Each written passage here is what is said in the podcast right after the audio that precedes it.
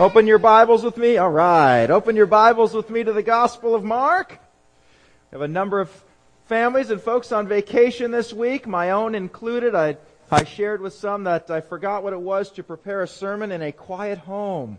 And wow, what a blessing it was. And it was once again a blessing to be gathered this morning with a people that have come together to hear the word and for the sake of the gospel. In truth, saints, we're a collection of beggars that are showing other beggars where they might find food. Good food.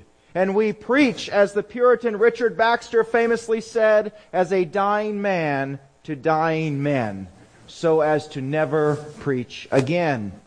And should this be your last sermon to digest, that you would be well satisfied and the preacher quite content. Our focus at HHBC is singularly, it is dogmatically, it is faithfully, and it is stubbornly on the gospel.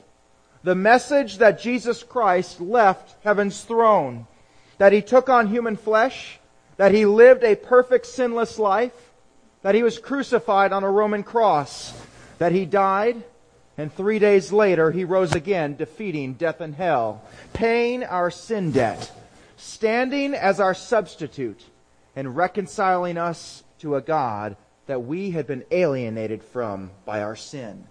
That's the gospel. Jesus Christ saves sinners, of whom I am chief. That's the gospel. And one of the reasons for our single-mindedness, single-mindedness here at this church is summarized by the great J.C. Ryle when he wrote, quote, since Satan cannot destroy the gospel, he has too often neutralized its usefulness by addition, subtraction, or substitution. End quote. Well, lest we do Satan's work for him, first off, what do we see? That we don't add to the gospel. Well, today in modern evangelicalism, everything somehow winds up being labeled as a gospel issue, doesn't it? Every social justice cause you can think of is labeled as essential to the gospel. Somehow voting rights are a gospel issue. Income redistribution is a gospel issue. Take a woke buzzword of choice and rest assured that evangelicalism is adding it to the gospel as we speak. No, the gospel is the gospel. That's it. We do not add to it. We don't add any works to it, noble or otherwise. We do not add to the gospel. Nor do we subtract from the gospel, as J.C. Ryle said. We leave nothing out. We do not skirt around rough edges. We don't shy away from hard doctrines that offend congregants. Expository preaching is one surefire way to make sure that we are never subtracting from the gospel. We don't skip a single word and no topic can be ignored. If Jesus speaks of hell in the next verse, we shall teach on hell. If Peter writes of election unto salvation, then we shall teach on election unto salvation. I have no right to subtract from the gospel. I have no right to add to or to subtract from the words herein. And J.C. Ryle says Satan attempts to add and to subtract from the gospel, but to do what else? To make a substitute for the gospel. Now this gets tricky, doesn't it? Ryle is driving at idolatry here. In fact, it seems logical that addition and subtraction actually roll into the substitution, doesn't it? Because if we add to or we subtract from it, we have in effect what? We've replaced it. We've removed the biblical gospel. We've replaced it with a gospel that's more to our liking. Perhaps one that's concerned with our pet causes as much as we are, or aligns with our personal theology, regardless of what the Bible says. We've made a substitute. We prostitute out the precious pearl of the gospel for a Frankenstein creation. And that's idolatry. The gospel is the gospel. Paul tells the Corinthians, Now I would remind you, brothers, of the gospel I preached to you, which you received, in which you stand, and by which you are being saved, if, if you hold fast to the word I preached to you, unless you believed in vain. For I delivered to you as of first importance what I also received. Here it is that Christ died for our sins in accordance with the scriptures, that he was buried, that he was raised on the third day in accordance with the scriptures. That's the gospel. And everything in the world, the lust of the flesh, the lust of the eyes, and the pride of life are constantly pulling at that singular truth in our life. And the most mature saints among us cry out to be reoriented daily to this truth. Don't add to it. Don't subtract from it and don't substitute it. Amen? Amen. Well, last week we began a beautifully horrific tale. We have launched into the telling of the execution of John the Baptist. The voice of one crying in the wilderness being forever silenced by the violence that resides in the hearts of men, or as indeed we will see today, in the hearts of women as well. It is a horrific tale because sin is horrific. The wages of sin are horrific. Any loss of life is horrific. But it is laced in beauty as God's sovereign plan reigns over it all. John was made for this purpose. Some of those we are allowed to see, as we'll, as we'll see later on, Herod's key role in the days of Jesus' life at the end. And some we may never see or know. It is often that way with tragedy. Yet we can be confident that even as the executioner's blade fell, that God was glorified in his death. And we were introduced last week to some of the main players in this saga of seduction and murder. We met Herod, fully known as Herod Antipas, one of the surviving sons of Herod the Great. And of course, Herod had every character flaw that his father had. He was power hungry, he was paranoid, he was a political schemer and a sexual deviant. But he never amassed the power or prestige of his father, but he was every bit as wicked. And Herod was a man deeply conflicted. He was deeply conflicted. He knew that what he did to John was wrong. His conscience plagued him. And when you do not know Christ, there is no relief to a guilty conscience. There's nowhere to flee. Herod could not let John go free, lest he suffer the wrath of Herodias. And yet, he couldn't bring himself to kill him. He was a tortured soul. And let us not forget the femme fatale of our tragedy, of course, Herod's niece, Herodias of whom Herod was incestuously involved, illegitimately divorcing the daughter of King Aretas. We shall call Herodias the mistress of Tiberius. She was ambitious, she was cunning, she was poisonous, she was manipulative, and she was a political animal. And given that King Aretas tried to have Herod killed for jilting his daughter by divorcing her, one can only assume that Herodias was also quite beautiful as well, for Herod to go through such a hurricane of drama. And there was very political benefit to Herod having her. In fact, she was a liability to his own life. So there really is only other one alternative by the math, that she possessed incredible beauty. Second only perhaps to Jezebel in the Old Testament do we see a woman with such wrath and such hatred toward another human being as Herodias had for John the Baptist. John the Baptist spoke plainly. It is not lawful for you to have your brother's wife. And that did not go over well. And we know from the verb tense here that John was sharing this both in public and in private. John was a bull. He was a bull. And from what we know of his path in life through the wilderness times, he probably did not really know the meaning of tact and poise. And when you're a trailblazer, trailblazer, when you're sent to level the path for Messiah to come, you're no shrinking violet. And every fallen heart, every hound of hell wants a piece of you. But John was a man set with his jaw like flint, preparing the way. He did not succumb to the trap of being a man pleaser. His mission would have been impossible if his affections were split, if his gaze were able to be drawn. No, John was a steely eyed missile man right to the end. And today we're going to see that end the voice will finally meet the violence in the culmination of this epic drama. So with that, let's begin. Mark 6, 19 through 29. Now Herodias was holding a grudge against him and was wanting to put him to death and was not able. For Herod was afraid of John, knowing that he was a righteous and holy man, and he was keeping him safe. And when he heard him, he was very perplexed, but he used to enjoy listening to him. And a strategic day came when Herod on his birthday gave a banquet for his great men and military commanders and leading men of Galilee. And when the daughter of Herodias herself came in and danced, she pleased Herod and his dinner guests. And the king said to the girl, Ask me for whatever you want, and I will give it to her, to you. And he swore to her, Whatever you ask of me, I will give it to you, up to half of my kingdom. And she went out and asked, and said to her mother, What shall I ask for? And she said, The head of John the Baptist. And immediately she came in a hurry to the king and asked, saying, I want you to give me at once the head of John the Baptist on a platter. And although the king was very sorry, yet because of his oaths and because of his dinner guests, he did not want to refuse her.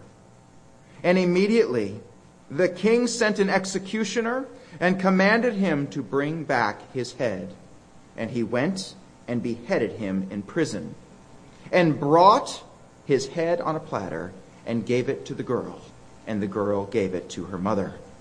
And when his disciples heard this, they came in and took away his body and laid it in a tomb.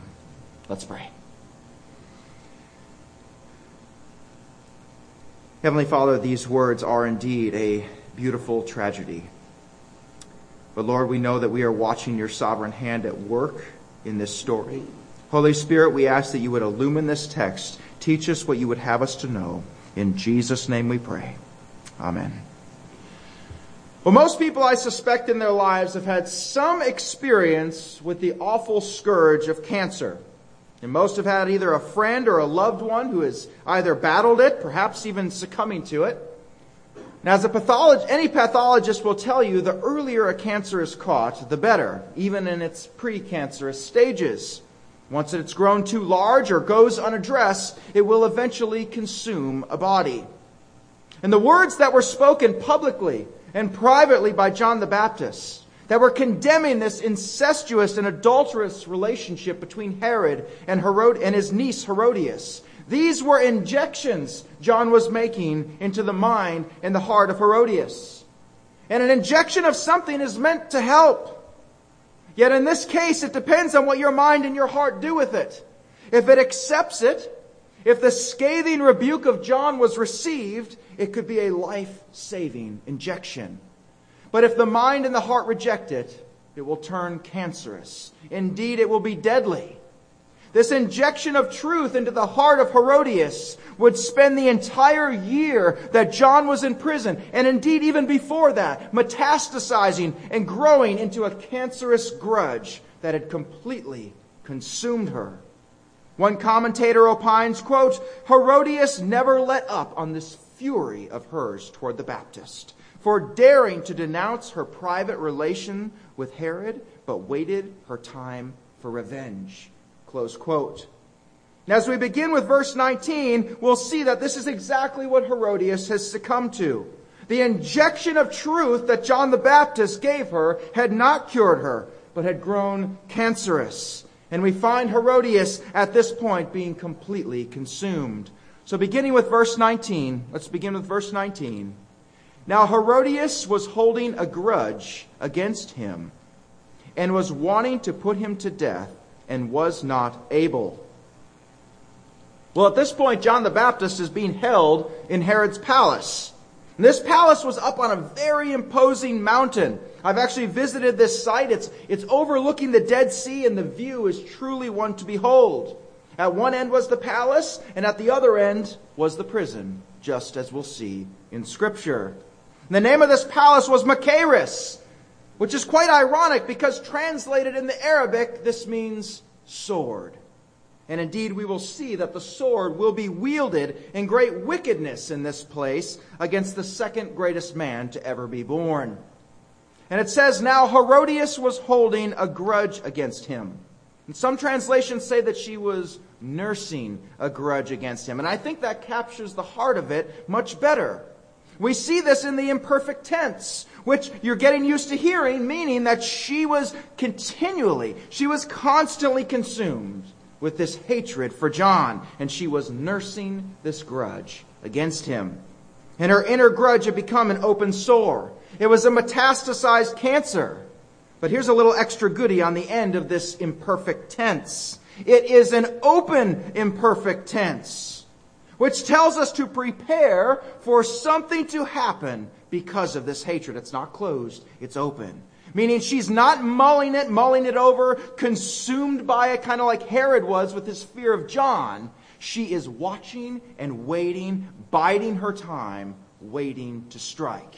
It is open. She aims to weaponize her hatred. the reminder of what John had done.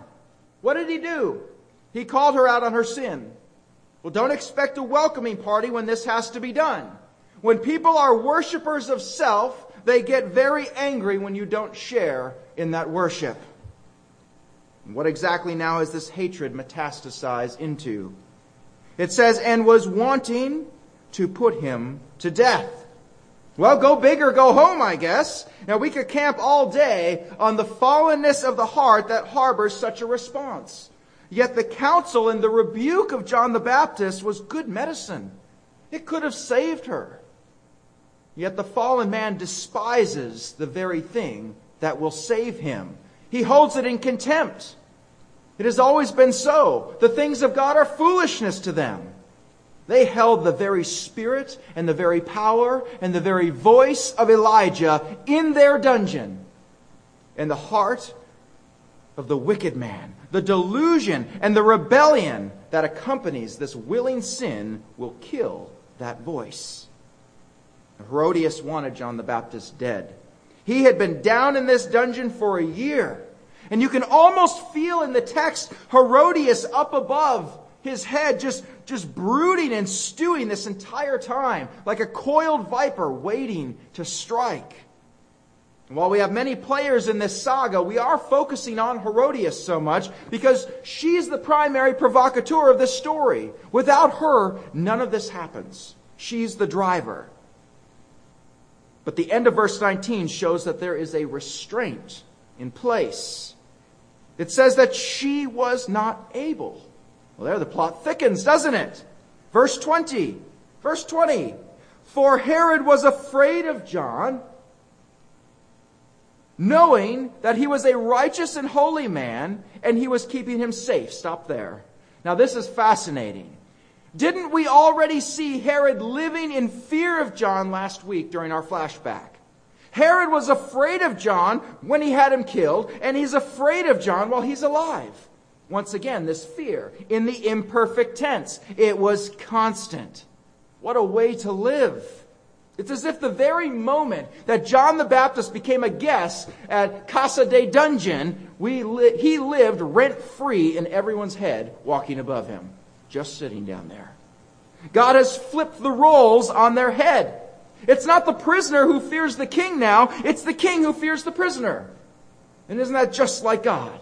He was afraid of John, knowing that he was a righteous and a holy man. Now we mustn't skip over how revealing this is of Herod and what it tells us about the capacities of the lost. What does it mean first that Herod knew John was righteous? What does that mean? That's a religious word, no? Yes. But not in the Christian sense that we would use it. To be righteous, meaning to be in a right standing before God. Here, Herod is speaking to John's character. He's seen an excellence of spirit in him. They're seeing a conviction in him. He's seeing that John is different. He's seeing that John is uncompromising. Lost people are not mindless automatons. They know character when they see it. They know integrity when they see it. They know good morals and a person of conviction when they see it. Absolutely. Now, do they know it in a saving and in a salvific type of way? No. Do they connect the source to the Savior? Do they connect the character to the Christ? No. But they recognize it. They recognize it. And because Herod recognizes this in John, for additional reasons we're going to cover here in the next verse, he aims to keep John safe. Now that's quite funny. The safest place that John can think of to keep him from this venomous mistress of Tiberias was a prison cell in his own palace where he could continually watch over him. If you leave him out there on his own, wandering around the wilderness, Herodias would very likely have the means to have him killed, and no one would be the wiser. Well, the safest place for John was a prison cell. And what are the telling reasons Herod wanted him safe? He recognized his character, his integrity, that he was a man of God. Even the lost respect that. But we get another tidbit of insight here in the last part of verse 20. And when he heard him, he was very perplexed, but he used to enjoy listening to him. Now, this tells us a great deal. One, it tells us that John the Baptist was likely a very powerful speaker. I can only imagine. But more than that, we see a superficial desire by Herod to be titillated. When I read this, I recognized this type of person right away. Share your faith often enough and you will encounter this type of person. They are intellectually fascinated with what you have to say. It's mental stimulation for them. They're engrossed in what you're saying. And you're sitting here thinking, well, great, man, maybe God's doing something here. But they just love the academic exercise, like the Greeks at the synagogue in Athens with Paul. They love to hear different philosophies. Jesus is amazing and fascinating to them. The Christian apologetic is wonderfully stimulating to them. I've had multi hour conversations with people, plumbing the depths of Christian thought until I finally realized that this person is a tourist. He's touring my brain. He's looking at all the stuff, like walking through a zoo or a museum. And that's what's going on with Herod here. And we need to understand this part of people. As we said last week, every person you know is religious. Every person, everyone you know is hardwired for worship. So don't be surprised when people like to listen to things about it. Think about Paul with Festus and Agrippa. Same thing. Another perfect example. Get him in there. Bring in Paul again. He's fascinating to listen to, right? Jesus' ministry, and no doubt John the Baptist's ministry, was constantly full of gawkers, onlookers, curiosity seekers, intellectuals, you name it. And Herod is in that camp. He enjoyed listening to John. We have to make sense of that. I've had lost people praise a sermon. Same thing. Exact same thing. But as we'll see, yes, Herod was a wicked man, but more than wicked, he was weak. He was tepid. He was a vacillator. He was a spineless politician who's afraid of his own wife, as we will see. And that's what caused him to be, as verse 20 says, perplexed. Perplexed. And we said last week that Herod was a man torn, that he was a man that was divided in his mind. On one side, he's, he's hearing this incredible preaching of John the Baptist, the conviction, the power, the, the cunning. But he only desired to please. As we'll see, being in a conflicted state is in fact a grace. To be conflicted is a grace. It's a blessing. To be conflicted means that part of your conscience remains flesh. To have no conviction, there, to have no confliction whatsoever is, as the scripture says, to be given over to a debased mind. Every sin calluses a mind, a heart, a conscience, just a little bit more. Every resistance to the conviction of the Holy Spirit is a step down the ladder. Every gospel message heard and rejected is another piece of evidence at our final sentence. Herod is going to do just that. This entire saga has been born and bred because of Herod's illicit desire for this woman, his own niece. Sin has wrought this entire scene we are going to witness. It brings death. It haunts a conscience. And we will see in high definition one of the cardinal lies that surround sin, that we can somehow contain the effects of sin to ourselves. The man that tells himself that the sin between him and his computer screen can be contained to himself. That no one else is being hurt. I can contain this sin to myself. That's a lie. The heartache, the pain, the sin that numerous individuals had to be committed against to bring that image to your screen, we dare to dream that sin is contained to ourselves. Many people are hurt by what we think is a private sin. In truth, there's no such thing. There is nothing done in secret that will not be proclaimed from the rooftops. Herod's sin, Herodias' sin, would reverberate throughout their lives and would reverberate through history. We're talking about them today. And yet Herod just thought, I love this beautiful woman. She loves me. It's mutual. We're not hurting anyone. Behind every sin is a lie. Behind every sin is a lie. Look at a given sin and follow the path of it, and somewhere along the way, from germination to execution, that person believed a lie. The foundation of sin, of lies, of idolatry. Hundreds of conscious decisions, layer upon layer, has built a foundation that gives us the scene we're about to witness. And like a Shakespearean play, we now go to the great hall of Herod Antipas in verse 21 as if Mark is kind of raising the curtain on a play about to begin. We're setting our stage here, verse 21. And a strategic day came when Herod on his birthday gave a banquet for his great men and military commanders and the leading men of Galilee. And a strategic day came, it says. Well, strategic for whom? For Herodias. This tells us something of her scheming, of her planning, and indeed it is diabolical. She is strategic. This is all to plan. And if we just look on the surface, we'll just see that it's a birthday party. Well, what's so opportune about that? I go to lots of birthday parties. Well, not like these ones, you don't. This was not a Jewish celebration event. This was a Roman party event. Birthdays of this type were Las Vegas on steroids complete drunkenness. They would eat so much that they would go make themselves vomit so that they could come back to eat more. It was a day of complete revelry, no inhibitions. People would engage in orgies and sexual deviance right in the party hall. There were no rules at a Roman birthday party, especially one for a dignitary such as Herod. And we'll see from the text that the who's who of the region are there. The entire power structure of Galilee and the region are there. Military, businessmen, you name it. If you were top dog, you were at this party. Exclusively men were invited to this time of over the top debauchery. But the scandal on this day is going to take a turn for the truly perverse. All the Herodias, all that Herodias had been scheming is going to come to light. And what that light is going to show is that a mind and a heart that have been consumed by hatred, that have been given over to depravity, will do anything to satisfy their need, even as we will see at the expense of their own daughter. Verse 22. Verse 22.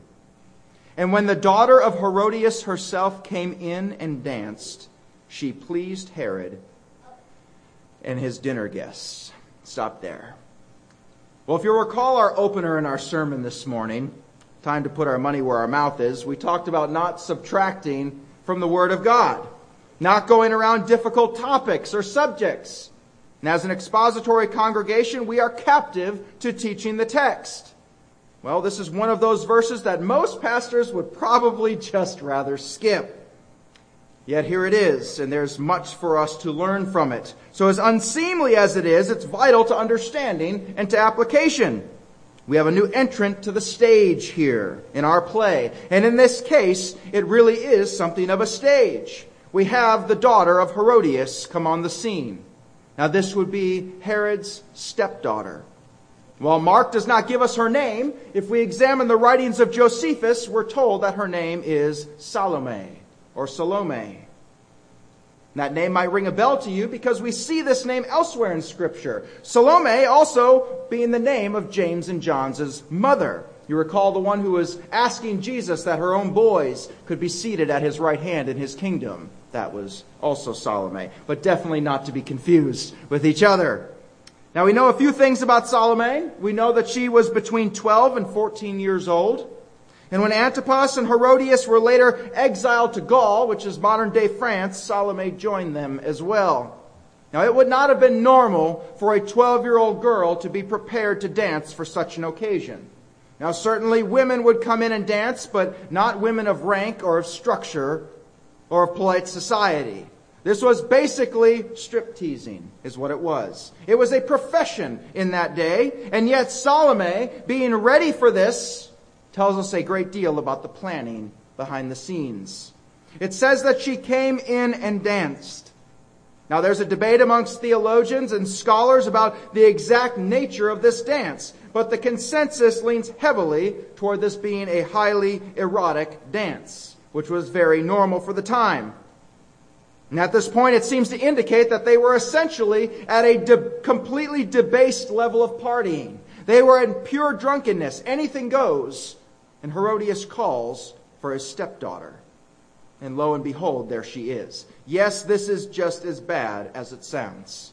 There's no way around it. Not only was the mother willing to essentially prostitute her daughter out to the wicked gaze of drunken men, but we know that Herod actually called for Salome. It's more like, but we don't know whether or not Herod actually called for Salome, uh, excuse me, but that Herodias was watching the progression of the party. Women were not allowed to recline at the table, but she would have been back in the background watching, waiting for everything to hit a drunken low and then send in the girl. Pure wickedness. Now, we don't know the state of Salome at the time. Was she a, a, willing seductress? Was she just trying to please her mother? Or was she completely innocent? We don't know. But at her age, she should have had at least some idea. This is just as wicked as it sounds. And Mark records that Salome pleased Herod and his dinner guests. This is, I apologize, speaking of sexual arousal and any and everything that accompanies that arousal. It is just that bad. And there behind the scenes stands Herodias, fully willing to do this to her daughter. Sadly, her hatred for John exceeds her love for her daughter. And now we have this very unusual event at the climax of entertainment. This is not a professional striptease. All the guests we're eminently pleased, and the wine is flowing, and the atmosphere is highly sexually charged. In The last part of verse 22 And the king said to the girl, Ask me for whatever you want, and I will give it to you. Well, the word for ask here is in what's called the aorist imperative. I know that's a new one for us to hear, which means ask me right now, in this moment. Don't delay. I'm so very pleased with you. I will give you whatever you want. Right then and there, Herodias knew the trap had worked. You can just see a Hollywood depiction of kind of Herodias behind the curtain just ghoulishly smiling as she hears Herod plunge headfirst into her net. And by the way, it's not only John that she hates more than her daughter that she loves. But what kind of love would you have for your husband that you would do this to him? At the risk of being facetious, knowing what we know about Herod and his family dynasty, she actually fits in quite well, I suppose. But it's almost as if Herod fears Salome doesn't believe him. He doesn't believe him, or he wants to make more of a splash by making an oath. So watch this, verse 23. Verse 23. And he swore to her, Whatever you ask of me, I will give to you up to half of my kingdom. There's a lot to see here. One, that Herod swore to her. He made an oath. Not just any oath, but a public oath.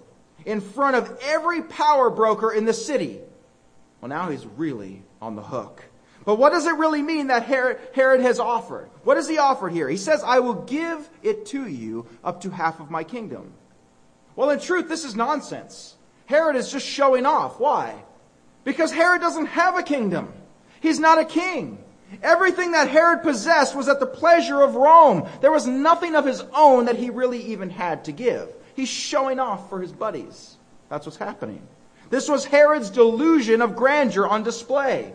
You know, his father, Herod the Great, had always been more powerful than he. And Antipas compensated for that wherever he could. But nevertheless, Herod has now opened his big mouth. And the combination of wine and of sexual arousal is about to put Herod into a box that he cannot escape. Boy, that will preach, as they say. Herod is now bound. He's bound. He could have just kept it as we saw in verse 22 saying, ask me for whatever you want and I'll give it to you. But he had to double down. He had to swear an oath in his pride. Now he is well and truly stuck. Now, how does Salome respond? She doesn't. Verse 24, we'll see that she goes running back to her puppet master. Verse 24. Verse 24. And she went out and said to her mother, What shall I ask for? And she said, The head of John the Baptist. Now, the fact that Salome was not ready with the answer when Herod asked tells us likely that she's not a full on co conspirator in this drama. She did have to go back and ask her mother what she wanted. And the curtain goes back on the entire setup. Give me the head of John the Baptist. I don't just want him dead. I don't just want you to tell me that you killed him for me. I want to see it. I want to touch it. I want to hold his head in my hands. That's what she's saying. And so Salome has her marching orders, and she rushes back in, hopefully in time for the wine to not wear off. And what does she say? Verse 25. Verse 25. And immediately she came in a hurry to the king and asked, saying, I want you to give me at once the head of John the Baptist on a platter. Well, we see first Mark's very fitting word, immediately. It's been a while since we saw that one, but this was a girl on a mission. She hurried back in with all intensity and no doubt had the attention of every man reclining at that table, saying, I want you to give me at once the head of John the Baptist on a platter. Well, why at once? Why at once? This is the urging of Herodias, no doubt. She knew Herod had protected John for a year at this point. Of course she knew. And she surmised that Herod might even try to pull a fast one. There's no honor amongst thieves, I guess. Who doesn't know? Who knew she doesn't trust the man who would steal his own half brother's wife? And indeed, indeed, Herod has no reason to be trusted. So she wants it done right here, right now. No chance to back out or pull a sleight of hand or have John make a miraculous escape while awaiting execution. Nope, right now. Head on platter. This will be a party you will never forget. And my bet is that Herod sobered up in an instant. He feared John. He liked John. He knew he was a holy man. But like Pontius Pilate, I'm not his follower but I don't want anything to do with his death. But he's stuck. One person quipped that if, if they were Herod here, they would have told Salome that unfortunately the head of John the Baptist is not in the half of the kingdom I said I would give you. That would have been smart, but no. Verse 26. Verse 26. And although the king was very sorry, yet because of his oaths and because of his dinner guests, he did not want to refuse her. Well, what's happened? Did our beloved Herod just discover a noble side? Is he suddenly bound by his integrity? Not a chance. This is pure pride, pure and simple. Every who's who is watching, and you have made an oath, which in this day is something, in that day and age is something you did not break. You wouldn't have to behead John here, but you care too much what people think. You care too much about losing face in front of your friends. You could have at that moment splashed some cold water on your face, stood up, apologized that the wine was speaking too much for you. Please ask for something else. But I cannot kill an innocent man. He still could have done that. But there was, there was still a way out. Even after a hundred steps had been taken in sin after sin after sin to get them to this point, Herod could have still humbled himself and stopped this. Let that be an excellent reminder for us as believers as well. When faced with such challenges, with trials and temptations, Scripture always, always promises us a way out. We will never be tempted with more than we can bear. We always have a way of escape. Always. Herod still has a way of escape, but he chose not to take it. It says in our text that Herod was very sorry. The English is no good here. The word here is perilupos. This is a wave of grief. This is portraying being surrounded by or being engulfed in grief, overwhelmed beyond measure. Rest assured that Herod was quite sober at this point. He could have done the right thing, but he layers on yet another sin. Verse 27 and 28, I'll read them as one. And immediately the king sent an executioner and commanded him to bring back his head. And he went and beheaded him in prison and brought his head on a platter and gave it to the girl, and the girl gave it to her mother. Well, ancient Roman historian Cassius Dio tells us that when the head of Cicero was brought to Mark Antony's wife, Fulvia, she pulled out his tongue and repeatedly stabbed it with her hairpin. And her violent assault on his tongue was intended as a poetic act of final vengeance against Cicero because he had spoken so harshly of her husband, Mark Antony. And while it's not in canon scripture, early church father Jerome wrote that Herodias similarly mutilated the severed head of John the Baptist. I would have little doubt that that is true given what we have come to learn about the mistress of Tiberius. MacArthur writes, quote, presumably with one deft stroke of the executioner's blade, John the Baptist entered into his glorious eternal rest to receive his full reward for uncompromising faithfulness to God. He was not only the greatest and last of the Old Testament prophets, he was also the first martyr for Jesus Christ. His entire life pointed to the coming Messiah. Even in death, he remained faithful to his God given task. Close quote. And finally, verse 29. And when his disciples heard this, they came and took away his body and laid it in a tomb. We will see as well in Matthew's account that the disciples went and reported this to Jesus. But I say to you that Elijah has come already, and they did not know him, but they did to him whatever they wished. Sin hardens a heart. Every sin is a layer of callous. And Herod has made a hundred steps to get where he was today. To order the killing of the second greatest man to ever live. To be the one to order the execution of the first martyr of Jesus Christ in his word. Saints, the next time we will see Herod in the Gospels, he will be mocking Jesus to his face the man who had an audience with the Spirit and the power and the voice of Elijah. The king who was able to hear the most powerful preacher cry out to him to repent. He might have found him fascinating, but he did not listen. And so he is given over to a debased and to a depraved mind. And every step, the heart grows harder and the conscience more seared to the point that the King of Kings will stand in Herod's court in only a very short while from now and he will mock him and laugh at him. He is a man truly without excuse.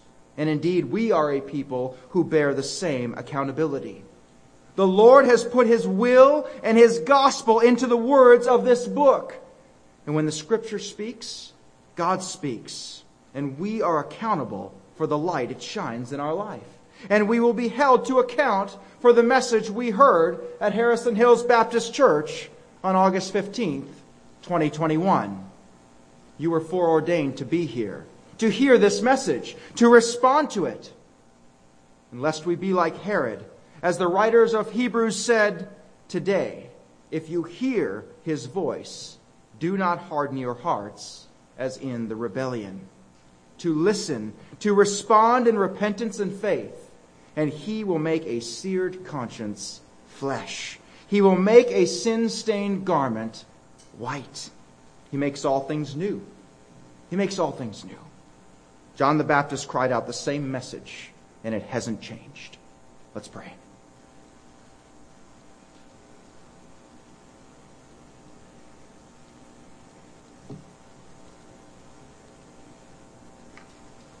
Heavenly Father, we know that your message has not changed, that you are unchanging, that you are the same yesterday, today, and forever. And Lord, just as Herod stood there with the light before them, before him, and chose not to listen, callousing his heart, Lord, we know that we can be guilty of the same. And Lord, let it not be named among us that we were not sensitive to your word that we were not sensitive to not grieve the Holy Spirit in our life. as he brings about our sanctification, working in us your good pleasure. Heavenly Father, we ask that the story of the second greatest man to ever live and his end would be permanently sealed in our hearts as we are called upon as well to be bold in the days and the years to come. In Jesus' name we pray. Amen.